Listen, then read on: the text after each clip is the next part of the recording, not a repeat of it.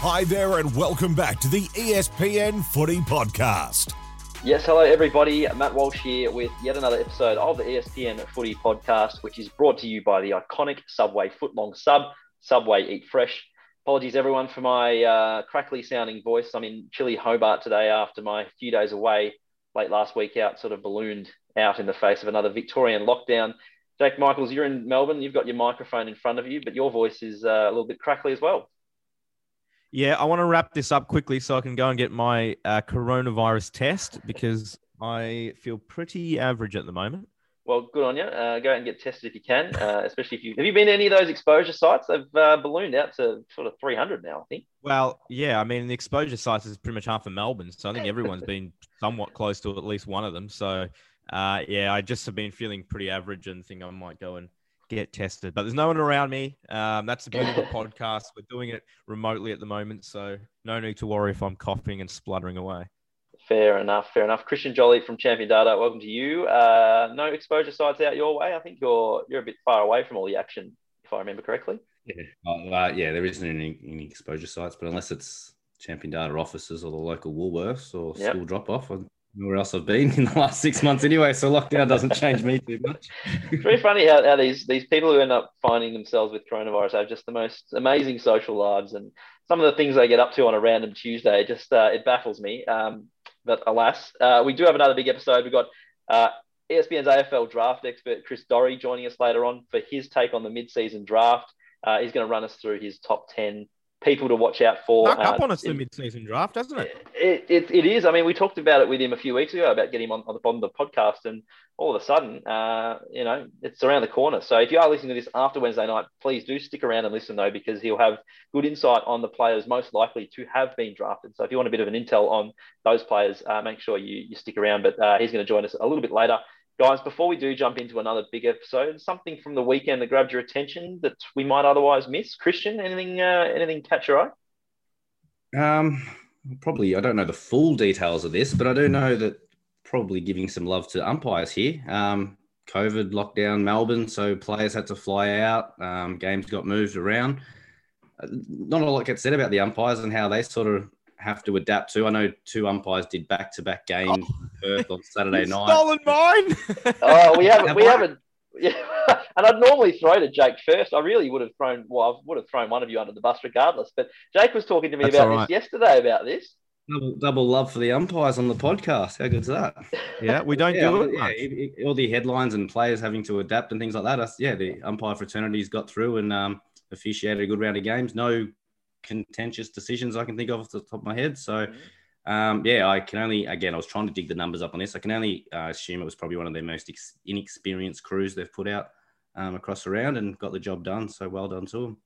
Yeah, there was a few umpires I didn't overly recognize, but the the the, the only reason I picked it up was because umpire Jeff Dalgleish, who is famous for his stern barking orders throughout, I heard him doing the. Uh, Big he was doing the game on Saturday evening, and then I thought, okay, well, I've had, I've had to, I can take the earplugs out of my ears now for Sunday's games, and then he was back again doing the last game, the Port Freo game. So, um, we were, I was just talking to Matt yesterday. Gee, he must have run about thirty kilometers in two days. So, in all seriousness, full credit to these guys. It's a fair effort. Is there something in you know how uh, Kevin Bartlett and all these sort of blokes going on about how fatigue makes the game better, uh, and and you know players the game opens up more and, and the game will be more entertaining. Could it be true that if you fatigue the umpires a bit by making them run two games worth, they might not They're just like, these no, decisions? can't be bothered bouncing it. Just play on. Maybe there's something in that. Uh, Jake, do you have a do you have an alternate for us? Something you noticed? Well, I kind of do off the fly, and I hadn't planned for this, but I, I was just looking at. Um, we, we don't like slagging other people off, but I was just looking at um, Do- Don't we? uh, Gary Lyon and Tim Watson's All Australian mid-season All Australian teams, and there were two stunning omissions that they both had. Neither of them had either Tom Liberatore, someone who we were talking about last week, or Jackson Macrae. I think you could almost argue they're two players that should be absolute locks in this team. Liberatore is leading the AFL by a mile when it comes to centre bounce clearance work. Mm. And Macrae is the the best ball winner in the league, and you would think that's something that would be a, just an automatic check mark for these guys picking these teams. So I was stunned that neither of the neither of those two guys had those two in the midfield. And don't get me wrong, it's a bloody hard thing to do. We're doing ours at the moment, and picking picking your midfield group. You know, you can't have 18 midfielders that some people seem to do and just put them all over the ground. But I would have thought they would be two that would be just you know right up there with like Petrarca or Bontempelli. I thought they would be like the next couple of guys in there, but no, they didn't have him. Strange. Yeah, uh, you can catch that mid-year All Australian. I think Friday is when we're going to be hitting go on that, Jake. Uh, take a yes, take a take a sip of water while I throw Yes, to you. That's is. good. Thank you. Um, uh, so something I've, I've noticed. I've got two, and you sort of tip, tip me off with the other one. I'm going to be really brief with it, but uh, the commentary. I do bring up the commentary a little bit, um, but I'm not slagging anyone off. I just noticed that Leigh Montagna on the weekend was doing some color commentary uh, for Fox Footy, and I thought that was quite. It's quite impressive because he's actually also a play-by-play caller and did a Hmm. fair bit of AFLW work, and he's done a couple of AFL games this season as well the ability for a bloke like Montagna to switch pretty well between a play-by-play role and a color role, um, I don't think that can be understated because it's, it's pretty tough to do either of those gigs pretty well, and he does both quite well. I rate him really highly. I think he's um, considering how little sort of sample size we've seen from him. Um, I, I rate him as well Yeah. as probably a lot higher than than quite a few of these guys that have been doing it for a decade or longer. To be completely honest. Mm. Um, and then the second one I had was I was just sort of trolling through some trolling through some stats uh, the other day, and something interesting caught Who are my you eye. trolling? No, I was just trolling through the stats, uh, and something caught my eye, and it was actually quite interesting that um, Josh Kennedy of the Swans and Josh Kennedy of the Eagles have played 270 and 269 games respectively. Oh, I hope I've got that order right. I should have uh, bloody noted that down. But they've played, so they've got the same name, um, only you know playing on different ends of the country, but they they differ in games played by just one. Um, not so much an interesting thing as just a little stats quirk that I thought was was uh, was interesting. The question is, who's had a better career? Uh, yeah, they- they've both had pretty impressive careers, haven't they? No, Um, no, I don't want that. Who's had a better career? No fence Answer sitting. the question. Uh, I think Josh Kennedy of the Eagles. I think it's harder to be a really good key forward than it is to be a pretty good mid. And and, and no disrespect to, to JPK, who's, mid. who's an excellent midfielder and has played with some excellent midfielders. But you know, you can work together as a midfield group. Whereas if you're the, the, the focal point, I know that I know that um, Jack Darling and, and in more recent times Oscar Allen has provided a, a another focal point up forward for the Eagles. But but Josh J Kennedy's been doing it very well for a very long time. So maybe he just pips JPK for me.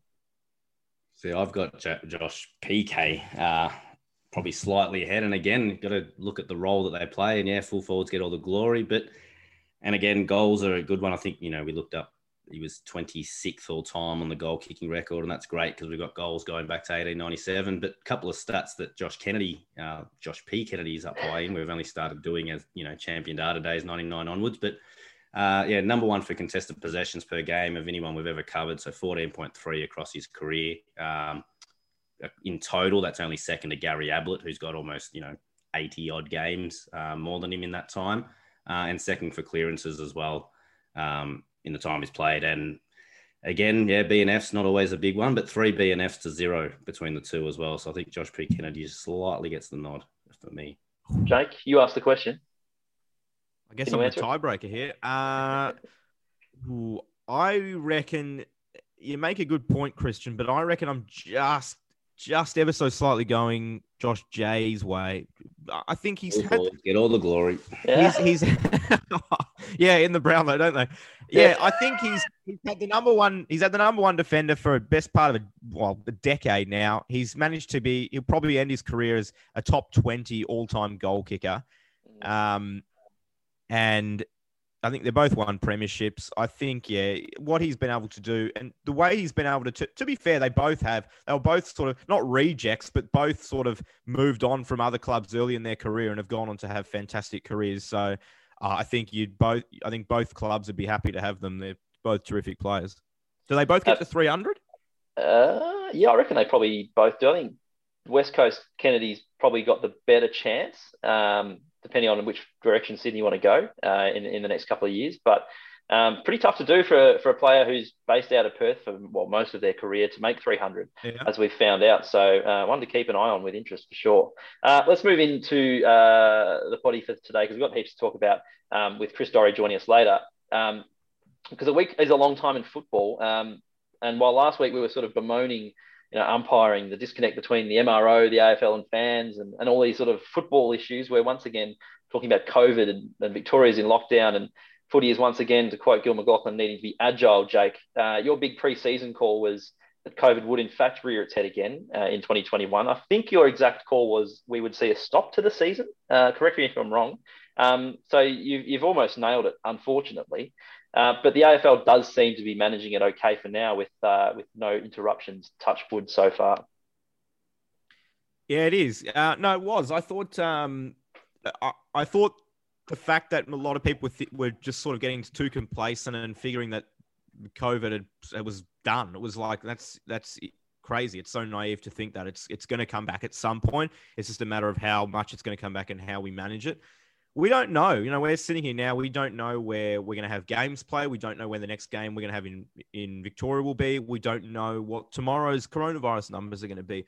We're all in the unknown at the moment. At the moment, so it's really difficult to to know what what to do and what to say. But I think the AFL, all the AFL can do at the moment is just play it day by day. What can the AFL do? Yeah, exactly. Well, I mean, this week we're still uncertain uh, in terms of fixture chaos. I mean, this is when we're recording this midday ish on Tuesday. Uh, Melbourne versus Brisbane, it's definitely not going to be in Alice Springs. It, seems very, very likely that it's going to be at Giant Stadium, but it could also be at the SCG on Friday night. Richmond Essendon, we know uh, Dreamtime is going to be uh, at Optus Stadium, uh, which will be a, a fantastic opportunity for um, a stadium like Perth to hold a real marquee match, um, which is kind of lost in all this. But you know, getting to have that sort of setting at that venue is going to be magnificent on television. I'm sure they'll do it great justice. Carlton versus West Coast, we think is going to be at the SCG, um, being moved from the MCG, and, and St Kilda versus Sydney. Uh, at this stage, could be a coin flip whether it's in Cairns or whether they just flip the fixtures and have the Swans host the Saints instead of the other way around. Um, we just don't know, and, and that's the thing about it. But um, is it time to start taking bids for something like Queen's Birthday, Christian? I mean, can we can we sell out? To the highest bidder. I mean, having having a market take it over to the like UK. That, seriously. I mean, yeah, I, I, don't know what Queen's birthday is probably is the next game after this round that they've got to worry about. But it's it's almost fallen in the in the best possible time frame for the AFL and the fixturing. We know that there was um, the, the bye round, so there's six teams having byes right. each round, so there's fewer yeah. games for the next week. Uh, yeah, the games um, next few weeks in a row. But also looking at so round 13 even the original uh, fixture only had one, only had that Queen's birthday as being the only game in Melbourne that weekend, the MCG on the Monday. So from Friday to Sunday, uh, games were already fixtured for Adelaide Oval, SCG, Perth, Cazaly Stadium in Cairns, and Blundstone Arena in Tassie. Uh, round 14, it was similar. There's only the Marvel Stadium and an MCG game, so two of the six so far mm-hmm. scheduled in Melbourne. So there's not a lot of juggling they have to do at the moment. Um, again, saw what they did last year. Um, you know, an, an, immensely great job to sort of juggle things and get the season back going. And we had to use hubs and things like that. Mm. Not sure if we're going to end up in hubs again. I don't know. Hopefully, you know, fingers crossed, Melbourne gets out of this situation a bit quicker than last year. But again, yeah, with the bye rounds and very few games currently fixtured in Melbourne, it probably couldn't have come at a better time, mm. sort of, for the AFL to try to manage this. Yeah, we saw the MCG was empty. Sorry, we saw the MCG was empty for Geelong Collingwood on the weekend. Do we? Is it? Do we want to prioritise crowds? I know that someone like Gerard Whateley's been pretty strong on this, especially for an opportunity like Queen's birthday. You could just have the big freeze at another venue, couldn't you? You'd, you'd probably prefer to have it at, at, Adelaide Oval compared to an empty MCG. I think you would, um, but I also think that the clubs need to have some sort of a say in all of this. I don't think mm. you can mm. just be shifting games wherever you want just to have crowds. It's good to have crowds, and to be honest, uh, we spoke about it on the pod last week how excited we were for the Bulldogs Demons game, which turned out to be a bit of a, an average game, and I think it was made even more average by the fact that we didn't have a crowd there. Mm. Um, you know, it's it's hard to watch. All you're hearing is just the whistle blowing every five seconds, and that's it. It's it it does take a lot away. Every sport does, and the fact that we didn't have a crowd was a shame. But I, Christian's right. I mean, the, the the AFL got has been pretty lucky with the fact that this has fallen during the bye rounds. Had this have mm. happened four weeks earlier, I think that we would almost certainly either be back in hubs or they would have had to have stopped the season because we get we have what four games a week in Melbourne. You Usual. know, Yeah, occasionally up got games in Geelong. It, it's too hard. There's no way that they could have sh- they could have shuffled all those games around. They would have had to have gone into hubs. And if this lasts three weeks, which who's to say it won't? Um, then I think hubs is definitely something that, that we're going to have to look at again.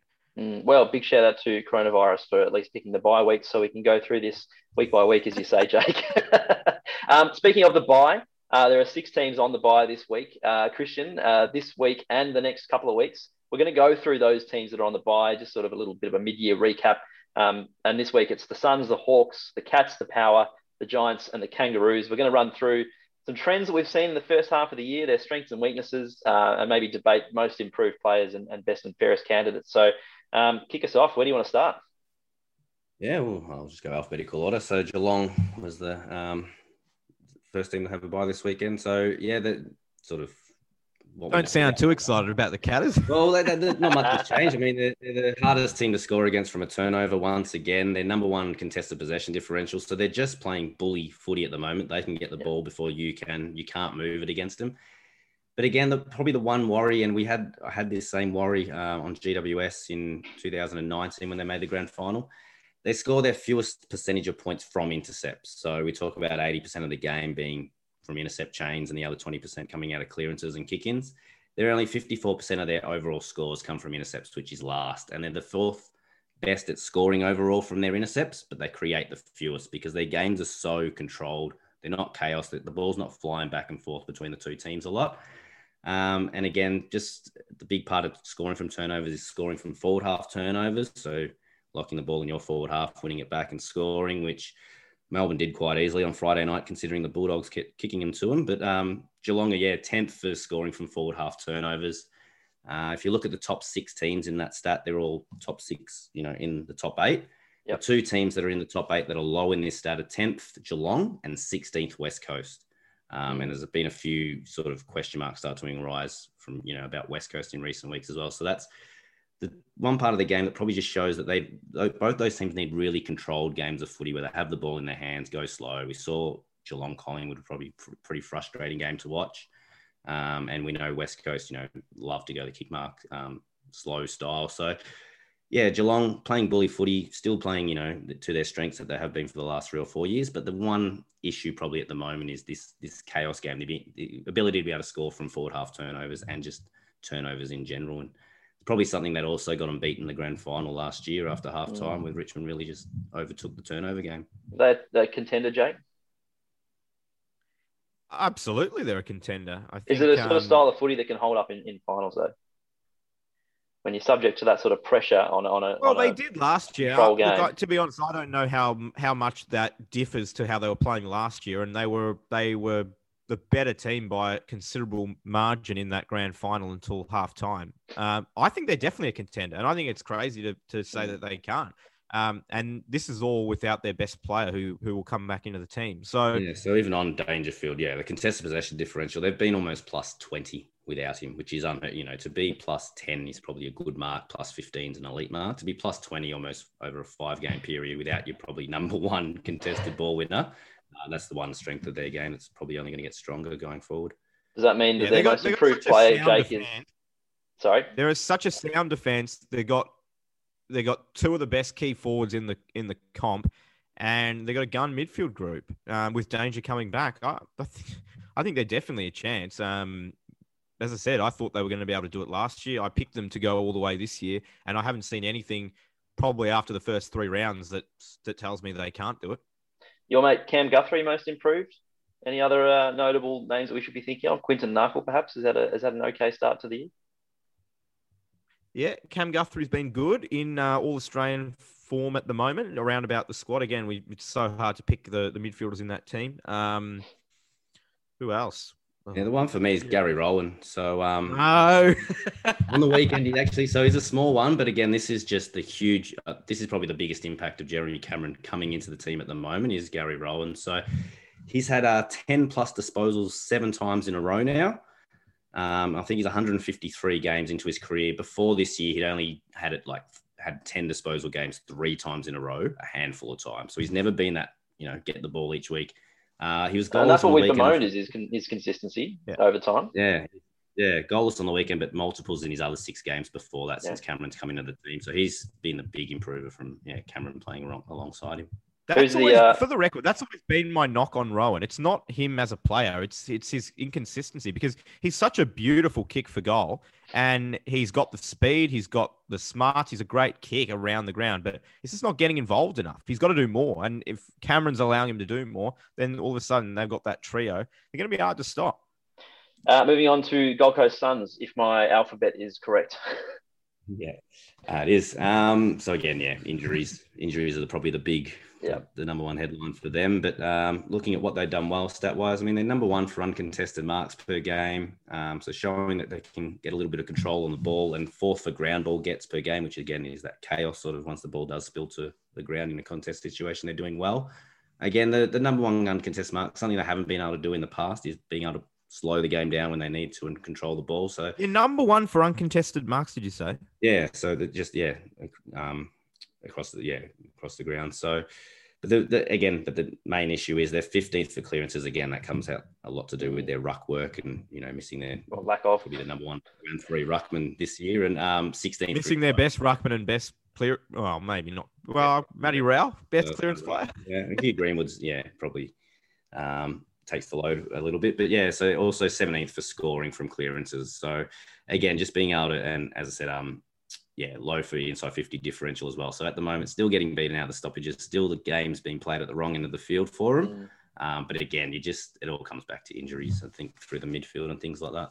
mm. Contributions across the board is a big one for me for the Suns. Jake, we talk about this a lot, um, or in previous years we have about other teams, but the last sort of six players selected each week, you kind of need them to be picking up 10 to 12 touches or whatever their role is. And too often, I think I've looked at the Suns' disposal counts and you're looking at sort of six, eight, 10 players not t- having more than sort of 12 touches.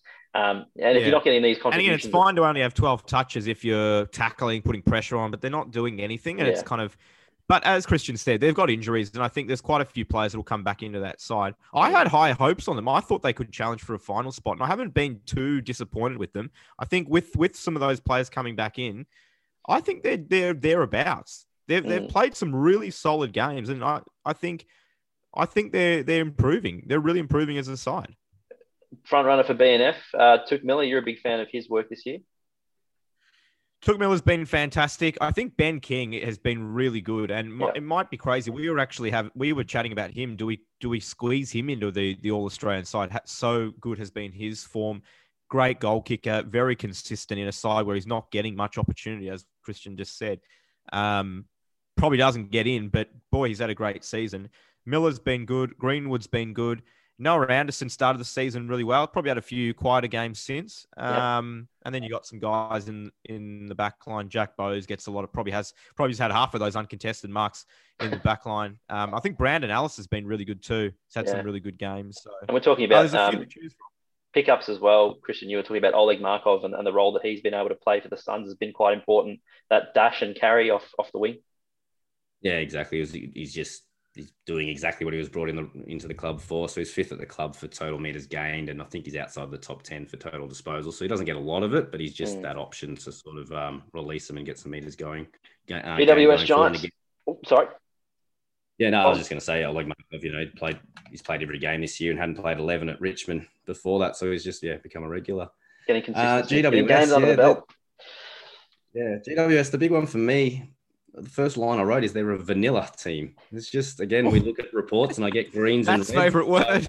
Yeah, green and reds to tell me where you're sitting and what you're doing well. A lot of whites on their sheet, um, which is probably a good thing. I Going back to our big calls at the start of the season when we were previewing the season, I thought they'd have the biggest drop off of any team. And, you know, they'd already missed finals last year. I thought they would drop off again. But um, yeah, they're just, I mean, even looking at their strengths, the best strengths I can give them are they're sixth for scoring once they're inside 50. So again, very potent forward line. That helps when you got, you know, Toby Greene's out at the moment, but they've always been very dangerous once they go inside 50. Fifth for ground ball gets across the ground and clearance differential. So not even top four in, in, in either of those stats. Um, but yeah, they're, they're probably the two stats or three main areas of the game that they're high in. Um, but yeah, 17th for time in forward half, and this has been a issue for them for the last three years. It's just played at the wrong end of the ground for them. They don't lock it in the forward line. Um, yeah, so and, and, it's the same issue again this year. It's just yeah, it's way too too low of a rank to be pushing for finals. I think they're yeah they're about negative six minutes or something in their timing forward half per game. So that's their main issue. Toby Greene's had a bit of time out, but he's possibly a front runner for the, the best and fairest at this point. Jake. Oh, he has to be. Um, I think. Oh, look, there's a few. I, you know, you do miss some games, but he was so good early on. I think he'd still be leading it. I think Tim Taranto and Jacob Hopper have both been really good in the midfield. Yeah. But Toby Greene, it's funny you said the vanilla. I mean, he's like the least vanilla player in the in the competition. God, he's so good. Um, it's a shame he's injured because he's probably my favorite player to watch. I just love watching him, what he can do. He's he's he just oozes confidence and what he can do on the field uh, yeah, I think he's um, I think he's leading their BNF, and he's probably probably even with those games that he's missed, probably in the the mid year All Australian team. You mentioned Jacob Hopper, Christian. He's been he's been pretty good this year. He's been well improved on output from previous years. Yeah, close to 30 disposals per game this year. Um, and just yeah, keeps improving each week. So again, I had him almost as their most improved and a chance to win their BNF. Again, got Toby Greene ahead. Just depends mm. on how many games Toby Greene misses. Um, so yeah, Hopper definitely sort of um, yeah, playing the role of that, you know, almost their number one or number two midfielder. I think Taranto's probably, you know, even been able to take a little bit of a step back from the clearance work because of um, Tom Green and Jacob Hopper sort of uh, doing a bit more working close. And they're probably their best recruit has probably been five years in the making or so. But Matt Flynn, um, and that's just having patience on a on a tall ruckman. He's been on their list for four or five years, had a few injuries. Um, Great story. You know, yeah, and again, just hasn't set the world on fire. He's only played probably five or six games, but he's done well every game he's played. It just it it just um, as I said, it just shows that having patience in guys that you've picked up early, especially big blokes, um, yep. is the key. Because yeah, to give the guy five years and he clearly looks like he's comfortable at AFL level now. For sure. Uh, who's next on that list? It's going to be Hawthorn. Jeez, I'm really testing my yeah, good Hawthorn. Yeah, so uh, the Hawks. What do you mean um, we've gone from G to H? I, have written them down out of order, and then Christian said we'll go in alphabetical order. So he's throwing a spanner in the works. I, I, almost went ladder order. That would have been got even harder. So I thought I thought alphabetical might be the easiest one. Um, the Hawks, yeah, again, not a great season for them. Again, they've got out on the front foot. Jeff Kennett himself came out and said, you know, they're not going to win a lot of games. They're just going to blood players. Uh, which again, I looked at. They've had five debutants this year. Only Jacob because it's really their regular though. A couple of others, Tyler Brockman and a few others. Ned Reeves played his first one. They've, they've been brought in and out, but they're not. They haven't been a youngest. You know, they haven't been bottom four for age or anything, any round or anything yet. So given where they're at, should they be? Should these guys be playing more? I, I think so. They, they've, they've told us they will play these guys more, um, but we're just not seeing. As I said, they've. I think you know a few weeks ago after they said it, they were still the sixth oldest team um, for round eight or nine or whenever it was. So yeah. still a fair, fair bit of experience. But again, there the talk about time in forward half for the Giants, Hawthorn are last in that negative 12 per game. Um, and as I said, yeah, Giants at like negative six minutes are the next worst. So mm. twice as bad as any other team. It's just it's just played down again. Like I've said, a few other teams playing down the wrong end for Hawthorn all year. Um, and there's been a few games like the Richmond game, um, I think the Geelong game as well, where they weren't blown out of the park, but they never really like watching the game. I didn't think they were much of a chance just because they didn't have much of the ball in their forward half. They were just sort of stopping scoring all game. Mm. Um, but yeah, when they, I mean, when they have started to move the ball from the back half, that's probably the one sort of tick I've got. They're fifth for going from defensive 50 to inside 50, um, and then the second best team from going defensive defensive midfield to inside 50. So they're great at moving the ball from one end to the other when they do go for it, but last for both of those for scoring once inside there. So they sort of get it inside 50, but no potency. Um, so again, for a young team, there's at least there's, there's half the tick there that their ball movement's good. It's just mm. finishing it off once they get it in there. For a side where they are, it's, it's, it's, a shame we're not seeing more of players like Will Day, who's, who's out injured at the moment. Denver Grainger Barras was highly touted. Um, Finn Maginness, we're not seeing much of him. Um, I, I, know that injuries are playing a part with this, but this is this is kind of the time where if you're a Hawk supporter, when your team's not doing too well, these are when you want to get the gains into these sorts of draft picks and these kids, and they just haven't been able to do that as well. Which is again part of it's you know injury related, and then other parts form and, and not being able to put it together at, at VFL level. So, um, do we have a, a, a most improved um, potential name there, Jake? I mean, uh, Changkuoth Jiath is probably the most most likely. Just some of his dash and some of the things that he can do has been been incredible this year. Or you look at um, Koschitzke, as you mentioned, Christian, and, and his sort of consistent, at least being consistent and getting games on the park and, and having a couple of days out as well. I think they've been both shining lights for the Hawks. Mm. Is really good off half back. Um, enjoy watching him play so fast, uh, and he's develop, developing into a pretty decent ball user as well. So correct, but there's not a lot. There's not a lot really. Um, as you said, you know, I was looking at on the weekend. I thought Liam Shiels was good. You know, one of their older players. Luke Breust has been good. One of their older players. Tom Mitchell's been pretty good. One. It's the older guys that have been their better players, and you can't have that in a side that you're developing. You got to try and yeah. get games into these younger guys, and you got to hope that some of these younger players can take that next step up, and we're just not seeing it at the moment. And I listed that with their BNF chances. You know, Tom Mitchell probably clear leader at the moment, and second and third, Wingard's missed a couple of games and Bruce. They're just mm. exactly that. There's no new names in that top three. Uh, another young side that are struggling down the bottom of the ladder, the Kangaroos. What can you tell us about their season so far? Yeah, so again, exactly that. They're languishing last. They're last for disposals. Copy and paste from the Hawks. yeah. Well, yeah, last for disposals, last for uncontested possession and contested possession differential. So just yeah. can't get the ball and hold on to it. Um, and then the other one that sort of um, stood out to me is they last for retaining possession for their kicks inside 50. So they very rarely get it in there, but even when they are kicking it in there, um, they're just not being able to find a target and a teammate. So um, yeah, it would be frustrating playing for North at the moment. You can't get the ball, and when you do get it, you can't sort of find a target inside 50. But the one thing that they um, are starting to, again, talk about young teams, new coaches, their transition and their ball movement is something that they're clearly working on, um, and, and they're doing quite well with it. They're very protective with their ball movement. Um, so they're only sort of go from defensive 50 to inside 50, the 12th most often of any team. So they're not last in that stat but they have the fastest transition speed and average, or the you know the fewest average seconds for those chains of any team. So when they do go from to try to go coast to coast, they're going fast, they're going quick, and they're they're sort of um, yeah they're doing it well, and they're doing it better than yeah Richmond, Brisbane, any of the top teams. They're just not doing it as often as mm. those teams are. But again, to look at a young team to be able to see that, yeah to be able to see that there's there's good ball movement, and that's full full ground ball movement. Um, mm. It's a good early early tick for a young team to have. Uh, yeah, BNF, really tough one for me, but maybe Ben Cunnington and Todd, Todd Goldstein are the usual too. Jy Simpkin I'd also throw up there as um, probably another name. I think Cunnington's Ben been Cunnington's in... been fantastic. He's, he, he kind of like a you know Josh a Josh Kennedy from before. He, he doesn't get enough credit that he deserves. Maybe because he's played with for North. Maybe because he's a quiet you know operator who doesn't talk much outside of outside of the footy. But boy, I reckon he might be the best handballer in the game right now.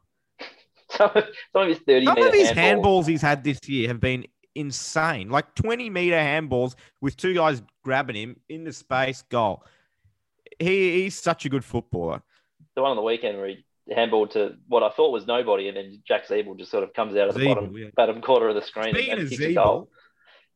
Uh, he's Speaking of Ziebell, yeah. I nearly I nearly fell off my couch last night when I got a message off one of my friends saying, "Here's a list of Jack Ziebell stats. Does he make the mid-year All-Australian team?" And I said, "You got to be kidding me! He's playing as a defender, though he's not defending. He can't defend. Why is he playing in defense? I get that they want a bit of leadership back there, but they're leaking goals one after another. I don't know why they, he doesn't play in the midfield. I feel like he hasn't played in the midfield for about six years. He played as a half forward." was pretty average at that, playing as a defender and racking up the ball, taking all the kickouts, taking eight meter kicks and putting his teammates under pressure all, all afternoon. Play him in the midfield. Play him in the midfield with some of the younger guys. I don't know why they're not doing it. We're going to move on. We're running short of time. We're, um, we've got to get to Chris Doerre shortly. But uh, Port Adelaide, uh, the last team that are having to bye this week, Christian. Yeah, so again, they're probably their tick is on the defensive side of things. So they're the hardest team, to, or the third hardest team to move the ball against, going from one end to the other. Um, and yeah, sort of one of the hardest teams to score against from clearances and intercepts. But yeah, their offensive stuff sort of dropped away from previous years. They're the second, ranked 17th for punishing um, forward half turnovers. They're sort of um, you know, they're, they're, sort of bottom five for moving the ball from one end to the other. So that their potency that they had, that the strengths that they had in the previous two years has sort of dropped mm. away. Um, again, there's no, you know, they're not 18th or 17th in anything. But again, it is clearly their um, the defensive side of the game's overtaken their offensive side of the game at the moment, which is sort of unlike Port from when they were successful. They were one of the best sort of front half teams and had a really potent forward line. Uh, it's kind of strange because we talk about teams like Essendon and they've, they've had a great sort of last few weeks on the back of getting contributions uh, from from their kids who have who have just jumped in. And it's kind of like what Port when when the Rozee Duursma, and Butter all, Butters all came in and, and they were contributing right away. And then Port looked really dangerous. And now you got Rozee's out of form, Butters and Duursma injured and can't quite get on the park. And you sort of find that Port are regressing. It's these whole 22 contributions that you're kind of looking for for a team uh, that's looking to contend, and they're not quite getting those at the moment. So it's no surprise they're kind of where they are to me. Do we have a most improved and a BNF candidate for, for Port, Jake? Um, I think you could put, probably put Ollie Wines in that category for both. I know Ollie Wines has been a pretty solid player for for quite a number of years, but he's gone to another level this year. Um, I've got him actually third in the Brownlow right now after halfway point of the season. He's been fantastic. Um, I think he's certainly leading Port's best and fairest, and yeah, I, I could make certainly make a case he's he's their most improved, along with probably someone like Karl Amon, who has mm. turned in, turned himself into a really good ball winner and good ball user. You know, he's been in the centre bounce at the weekend, but he's been also doing some really good work on the wing. So, really good player. They're they're playing well. I think they're just a step down from probably yeah. the the top couple of sides, but with a few players to come back in. Um, they've got the class of players like Wines and Boak and Gray. I'm again, I'm not writing them off. Any we know they can score heavily at times. We saw them do it against against the Dockers. That first 10 minutes of that game, it was just like the port of old where they just was it reminded me of that game against Richmond, that final, that famous final where they just kicked goal after goal in the first quarter. Um, was there much of a win funny, though. On, on Sunday? They struggled after that to score. Yeah. Yeah. Uh, Christian, any arguments? for uh, no, I'll just, I'll throw out one name that's probably flown under the radar um, across the whole competition. Willem Drew, just he's one of those plug and play players. He's been again patience for Port Adelaide. He's been on their list for a long time.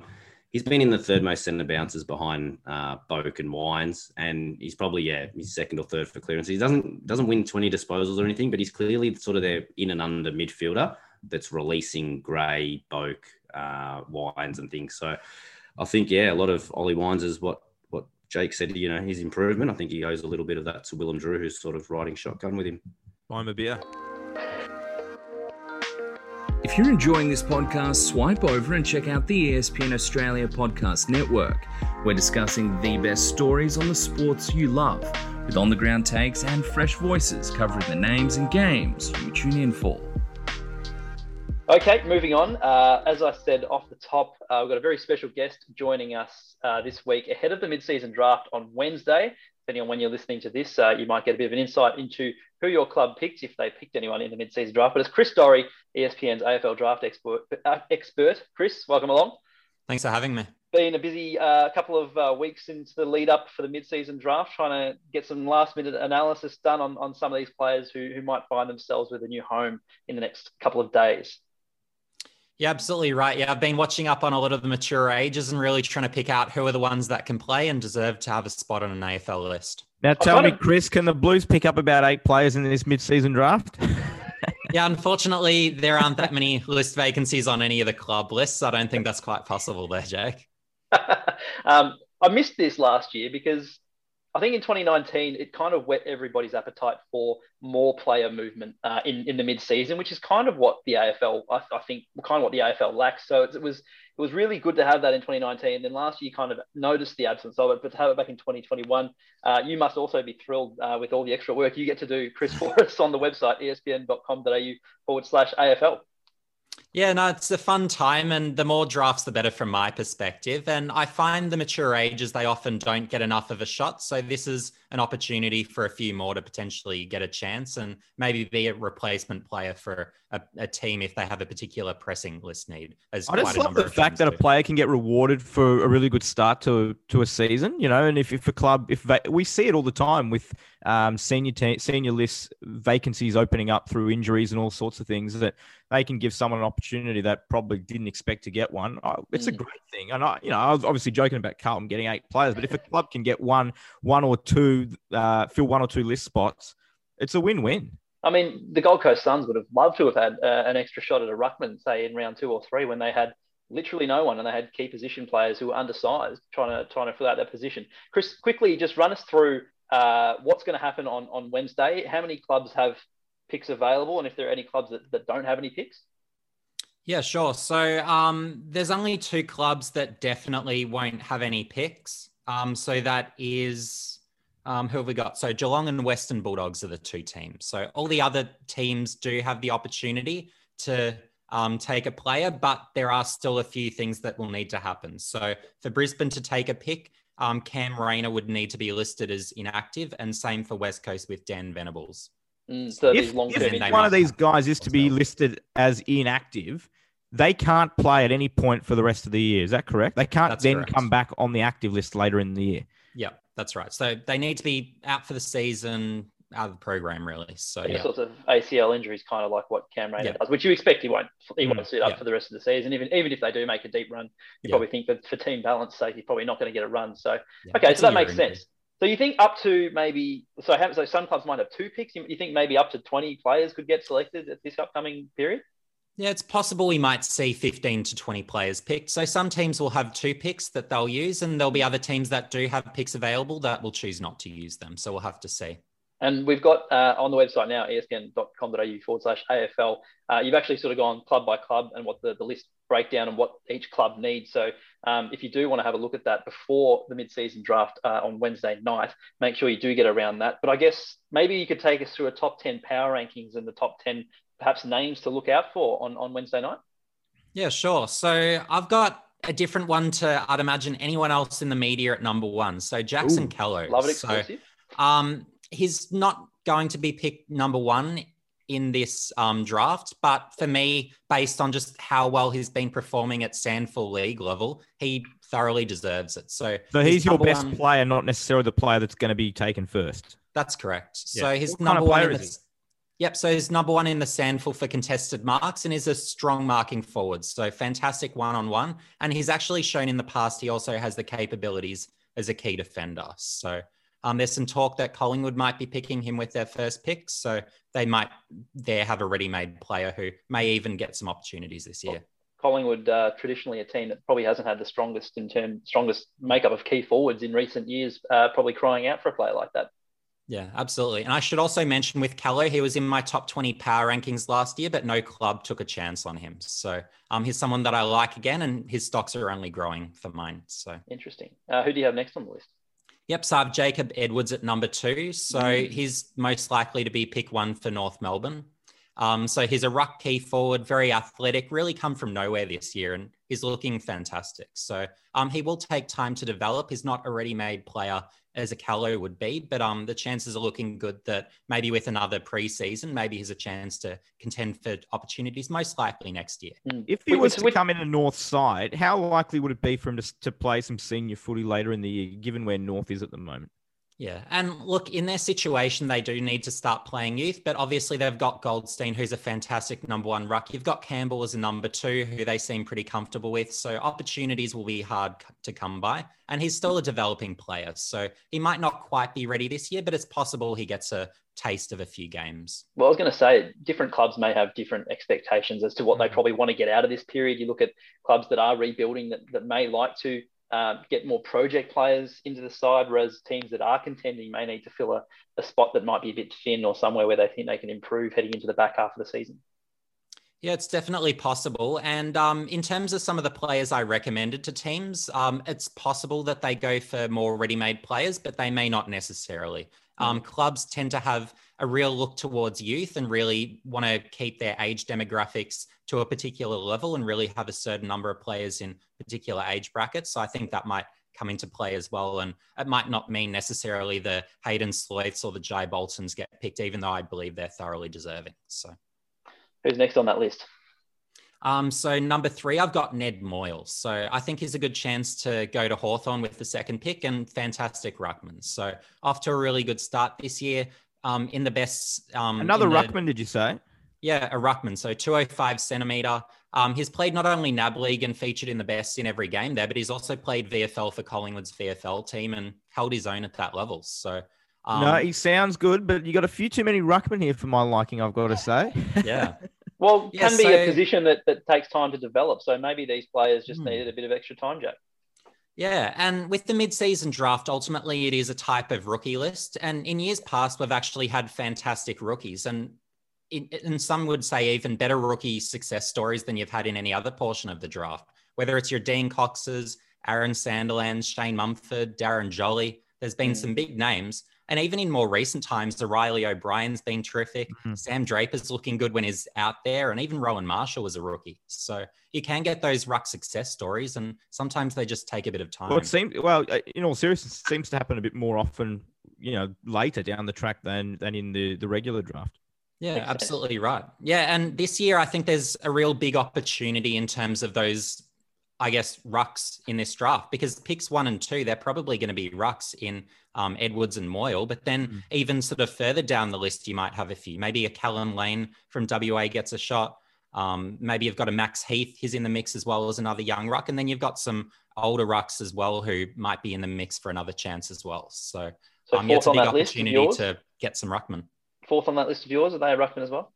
Um, no, fortunately. So um, Angus Baker. So um, in the past, there's been a lot of um, mature age general defender success stories, and I think Angus Baker is really that best sort of ready to go general defender. So mm. um, high level interceptor, good rebounder, really playing good footy for Essendon. But in the past, playing in the NEAFL, he's really been a dominant player there, averaging over 30 disposals per game, and in the bests just about every week. So. Sounds sounds like a real Tom Stewart operator.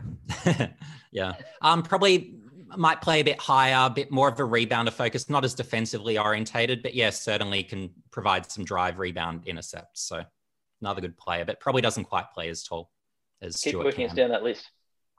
Um, so number five, I've got Tyrone Thorn. So now I'm looking at a small. So he's a sub 170, very light, but um, he's very skilled. So great skills can be a crummer, but incredibly athletic, speed, agility. So if any club is looking for a crumbing forward who can push up through the midfield, I think is the guy. Mm, we talk about Ruckman um, being selected a lot in this and or being overlooked initially in these sorts of lists. I think small guys also get a bit of a, a bad rap. Um, there seems to be some sort of unwritten rule amongst AFL clubs that you don't sort of go after players below a certain uh, certain height, and, and, often you find that uh, players who are good at that height they end up embarrassing teams when they do eventually get picked up and show what their worth is. So, could be worth a pickup for a team looking for uh, a bit of nimbleness around the footy in the front half. Yeah, and we're actually finding in recent years there's been a lot more um, small forwards being picked in the early parts of the draft. Uh, Melbourne have been rewarded with um, Kysaiah Pickett, of course, mm. having a fantastic year in all Australian form. So you can hope those success stories early on, but also as rookies and later in the draft, there's been a lot of great successes. So, and um, McDonald Woody. So he was picked mm. as a rookie, mature age rookie. So um, you can get those in the rookie draft. And he's another in All Australian form, funnily enough. So, well, Jake, we should plug our mid-year All Australian coming up shortly as well. Uh, do, do, we have room for Kozzy Pickett?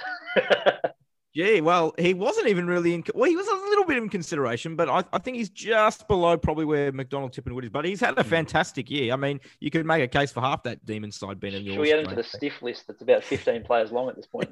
yeah. uh, Chris, uh, number six. Yep, number six, I've gone Blake Schlensog. So he's someone where he was a say Geelong rookie. Um, yeah, I know to try and Thanks say that Darcy. five times fast. hey, so Blake Schlensog. So I, I hope, I hope I'm getting the pronunciation right. But yeah, he was a Geelong Next Gen Academy player on their rookie list for two years, delisted. But he's had a fantastic year in the WAFL and really developing as a key defender. So 199, very athletic, good skills, leading the competition in marks. So intercepting very well and he can also beat his man one on one too. So a lot of good signs there. Number seven. Number seven. So I've gone with Patrick Parnell. So a small defender, so sub 180, but can really generate a lot of drive. Really good kick, very penetrating, but also has the speed. So he's one to look out for and in red hot form in the NAB League. And uh, finish it off eight, nine, and 10. Let's uh, yep. through these somewhat quickly if we can. Yep. So number eight, Max Pescud. So he was a Gold Coast Academy player last year and unlucky to not get picked up, but he's been fantastic the last few weeks. VFL, fantastic. On the weekend in the NAB League, had a big game, three goals, led his team in disposals. So I'll talk about him in my weekly wrap this week. So although he's one I probably don't think will be picked up in the mid-season draft. If he's not, then certainly at the end of the year, here's someone who will be on my short list as players to watch. That's for sure. Um, number nine, I've gone Sam Lowson. So last mid-season draft period, he was one who was considered very unlucky not to be picked, and he's got the speed, he's got the forward pressure, and really good around goals. So if you're looking for a mature age general forward, he's a great choice. And then number 10, I've gone Hayden Sloyth. So for a team that's looking for a bit of polish, whether it's forward, midfield, he has a bit of speed. So um, he can really be that sort of final component to a midfield or front half. So for a contending team, he'd be a great choice. Mm, well, if you uh, if you're listening to this before Wednesday night, uh, make sure you get a load of uh, Chris's uh, club by club list needs. Uh, that's on the website, as I said. If you listen to this after Wednesday night, perhaps you're uh, wanting to know a little bit more about the player or players that your club picked up. Chris also would have a piece up on the website by that time. So, depending on when you're listening to this, there's all the content you could possibly going to need. ESPN.com.au forward slash AFL, as I said. Um, Chris, any other sort of quirky bits and pieces that we might take away from this this mid-season draft? Anything that you sort of think is worth mentioning before we wrap things up? Yeah, so a few things quickly. So there's three players of interest that didn't nominate. So um, firstly, Bailey Lambert. So he was someone who was firmly in my top 10 power rankings for the mid-season draft, but chose not to nominate. So um, he's the son of Craig, who played for both Richmond and Brisbane, and he's eligible as a father-son. So but you um, the son of Kane. Yeah, so yeah. yeah. But here's one where I have a uh, I have a sneaking suspicion, given the Richmond eligibility, maybe he might like to join them as a father son at the end of the year. So if he mm. keeps up his red hot form, maybe he's in consideration. And Richmond, of course, they have a great history in developing their forwards as those sort of pressure forwards who can hit the scoreboard, have some tricks. So, so um, why would you not nominate if you if you're ready and and there's high chance that a club might pick you up? Wanting to go to a successful club? Is that possibly part of it? Yeah, so that's possible because during this period, um, whether you're linked to an academy, a father son, there's no sort of priority access during this period. But um, at the end of the year, you do have that. But another component as well is length of contract and pay packets. So mm, if you go in the national draft at the end of the year, you get your two year contract, you get bigger money. So that's also another component. And um, Jacob Edwards, so he was considering just skipping the mid-season draft period going into the national draft but he decided no he'll enter now so that is up to the players if they want to make that decision and if they're confident that they will go end of season fascinating yeah um, kind of gets lost as that sort of like contract talk as well um, given mm-hmm. that mid-season draft players probably don't have that security that, that national yeah. draftees do yeah, so yeah, they could possibly be cut after six months and then out of the system. So, and particularly if you're a younger player, look, there is that risk, and then you might not get a shot back in. I think it was Cody Hurst who was picked up last mid-season draft period, so he was in for six months and then out of the system as just someone who was really an overager and didn't have much of a chance. So, um, those sort of things can happen too. So that might be the appeal of going to the national draft for some instead. Sure. And um, for the two other names as well. So Jack Avery, so he could be in that same sort of position as well, where he's that sort of 18, 19 year old overlooked in last year's draft, but absolutely dominating in the WAFL Colts. So he's someone where definitely he could have been in consideration and would have again been in that top 10 for me during this period. So really good interceptor, good kick. And then also Josh Newman, so a teammate of Bailey Lambert, um, brother of um, Carlton's Nick. So whether it's in the midfield, in defense, really high impact per possession, great overhead, great aerially, good ball user. So he's someone as well where maybe not a definite pick, but one who I thought would have been in consideration for this period, given the start to the year that he's had. No, uh, no Kade Simpson. yeah, no. Yeah, so players that have actually formally retired. So maybe say a Gary Ablett wanted to return. Well, that wouldn't unfortunately be possible given he retired. So he'd have to ah. wait another year if he wanted to be eligible. So, um, but the players Simpson that have been was delisted, eligible, he just what I thought I maybe I was heard was hearing things. I don't know. Yeah, so unless you've been delisted and I didn't know about it, but no, I'm sure Geelong formally retired him. And yeah, unfortunately, those who have been retired, they're not eligible. But if, on the other hand, they've been delisted, as with a uh, um, Blake Schlensog, who I've mentioned before, yeah, one of the best well, names, that's well, three times. Well done. So, yeah. Uh, very good. Well, lots to unpack. Um, and, and again, look, thank you for all your work over this period. It's uh, it's starting to become a, a busy little mid mid season uh, period for you as well. Uh, like I said, guys, to those listening at home, um, please do check out espn.com.au forward slash AFL for all the mid season draft needs, uh, as well as national draft stuff throughout the year. Chris does some amazing, amazing work for us. Uh, mate, thank you for joining us. Uh, I'm sure we'll have you uh, on the podcast again a bit later in the season as the draft approaches. But again, thank you for all your tireless work over this period. Thanks for having me, guys. Time for justified hype or hyperbole, the segment where uh, we'll say a statement, and then you guys need to tell me whether the hype is justified. You don't call it our favorite segment anymore. You used to say it's our favorite segment. Is it no longer our favorite? Well, it's, it's one of our only segments, really.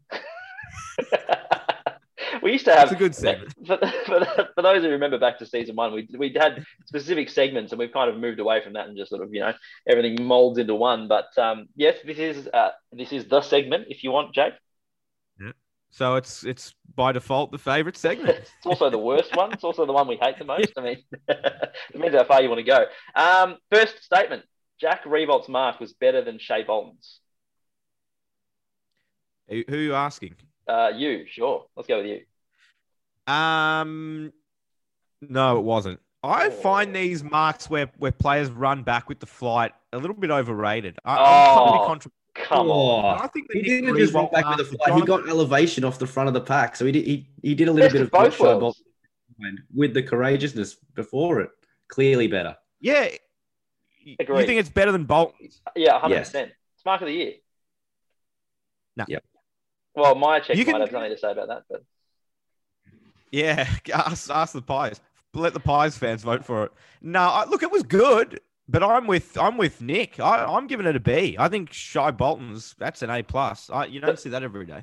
right. So you're obviously saying that Jax is not as good as Nick's then either. But then look at last last year. I love Sam Walsh. We all do. We're all Carlton Carlton boys here. But was his mark mark of the year last year? No way. I thought it was pretty good. Again, courage No. going into it. was it Charlie Dixon? Courage, give me a spell. I don't want courage. Jump on someone's head and, and pluck the ball. That's that's bloody that's a mark. That's what I want to see. All right, moving on. I'm sick of talking to you about this. Uh, Christian, Mark Murphy should and will get to 300 games played, and he's currently at 294. Um. Well, yeah, I'd, I'd probably answer the same for both should or will. I don't know. Um. I think he probably should. Again, I think he probably should. Looking at Carlton, I don't think he's he's not in their best 15 players, but I don't know how far out of he's out of the next sort of range there is. There's 23 players per game you can select now. I know he played the sub on the weekend. Mhm. Um, yeah, I I think there's still room for sentiment in footy, and I think this sub rule allows you to maybe do that in the last three or four rounds. Um, you can get him games, you can come on and have you know an impact for an injured player, but you're not selecting him. You know, he's not taking a young kid's place from the uh, best 22. And I'm, I'm dead set against having kids have be the sub as well. So I'd rather have experienced players be my sub player. Uh, I thought it's perfect for Shaun Burgoyne could go another year. Mark Murphy, you know, gets probably a few more games this year because of that sub role that you can play where you just come in, have to. He doesn't have to even be subbed in to get the to get the extra game. Correct. And if you are, I don't understand how a how a young, inexperienced kid can get subbed in in the fourth quarter and expect to have an impact compared to someone that's coming in with 294 games under his belt, coming into a fourth quarter that could be a close game. Um, yeah, I, I think he should, and he probably will. I think I agree with with you. The the argument is sort of sentiment, like you said, or is it sort of cheapening the achievement of, of earning 300 games, Jake? Is there an argument for that at all? There is. I think I was saying before. I think the if, if you get like any achievement to, to be a 300 game player, there's not a whole lot of them. I think you to get in that club, you got to earn every single one of them. You shouldn't be giving any cheapies out. I, I fair enough if you're at 299 and you and you, but six games. I don't think you, no one just gets gifted six games. Is Get he- to is he- 299 and we'll talk. But Well- I- but to go back to Christian's point, he hasn't been as bad as what some people are making him out to be. Some people are making it out that he couldn't even get a game in the VFL at the moment. I don't think he's been that bad. But is he your best 22 player with the club basically needing to keep winning to make finals? That's the kind of the, the I don't- hard question that they're at at the moment. I think so. With the injury list that I'll, I'll, I'll put the we hat on, the injury list we got, he's probably just still falls in our best 22. Yeah, on an ideal I- day I with a agree. list of Charlie Curnow and David Cunningham and all that being fit, maybe not. But at the moment, the way we're made up, um, yeah, he's he's not far out of the best 22. Jake, Collingwood should not have another prime time game for the rest of the season. Oh, probably not. I mean, they're they're not a team that we want to watch at the moment. Um, what can you say? Just not Well, winning fans games, don't not wanna watch them. well. Sorry. Their own fans don't want to watch them. They've had two crowds of under 24,000 at the MCG this season. Well, yeah, there you go. They had zero on the So- weekend. No one turned up. Yeah. No, I Um, don't think so. I mean, I don't think Eddie will be too happy, but what do you do? They play better. You get just like any team, you know, you play well, you get on the you get the blockbuster, you get the the blockbuster slots. You don't play well, you don't. No, it doesn't matter if Collingwood's a big club. they will continue to get them because they are a big club. But uh, I put it this way: if I if I look at the fixture and see Collingwood's playing on a Friday night, I'd be a little bit disappointed at the moment.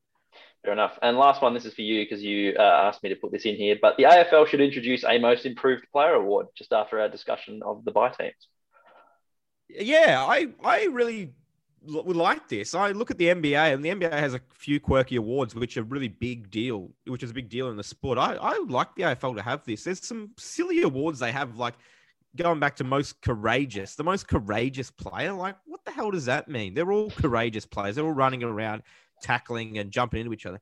I like most improved player. And if I was giving it out right now, I'd give it to Adelaide's Ben Keays. I think he's been spectacular this year. And I don't think anyone saw that improvement coming. Um, he's been terrific in the midfield, winning clearances, winning a lot of the ball. He's becoming a better ball user and a better decision maker. It's probably the knock on him. Um, but I think he's been terrific. I, would love the idea of having a, a, the most improved player. Don't you reckon it would be good? Uh, yeah, uh, we got a lot of awards though already. Do we need to have another one that, to chuck into the October rotation? Well, get get rid of the most courageous because it doesn't mean anything. Fair enough. Uh, alrighty, we got to wrap things up. Footy tips. Uh, get your tips in. D's and Lions this week. Geez, what a good game. We haven't even oh. really had a chance to speak about it. But the two form teams of the competition, Lions seven straight, D's, you know, ten and one. Like, where do we see this going, Christian? Who, who, are, you, who are you picking? Um, yeah, I'll probably go Brisbane. I think, yeah, at the moment, these are the two form teams in it. I know the Bulldogs are quite up there as well, but Brisbane have flown under the radar for the last five weeks. Their form's been outstanding. Um, and you're right, we probably you know haven't spoken about them enough on this pod at all. Um, but yeah, I'll, I'll, tip them for this week. Jake, yeah, I, th- I think um, I think it'll depend if I know Lachie Neale hasn't played, but I think if he there's talk he may come back into the team. If he does, I think I'll go Brisbane. If not, I think I'll still go Melbourne. I think Melbourne's midfield, mm. the, the the centre bounce mid, will just have a little bit more, a little bit more class and polish over the Brisbane without Neale. But yeah, it's going to be close. Um, they've been fantastic to watch. But another good game, another exciting game, and hopefully it's better than the, the doggies D's game, which didn't mm. live up to the hype. Well, you can call me Walsh Stradamus because I said exactly what was going to happen with that game, and I think I was laughed at when I said that the D's would out intercept the the dogs forwards and, and and strangle them from there. So I'd just like to put that out there. And if anyone else wants my tip for this week, don't go running to the TAB, gamble responsibly. Um, but I think the Lions will get over the line as well. So there you go. Lions over the line. Lions over the D's. My All apologies. Right. Um, yeah, well, well, let's wrap things up there. Big thanks to Chris Doerre for joining us. Christian, thanks as always. Jake, nice to speak to you again. Go and get that COVID test. And to all of you listening at home, uh, we'll speak to you in the next one. Listen to all the latest episodes by subscribing to the ESPN Footy Pod, wherever you get your podcasts.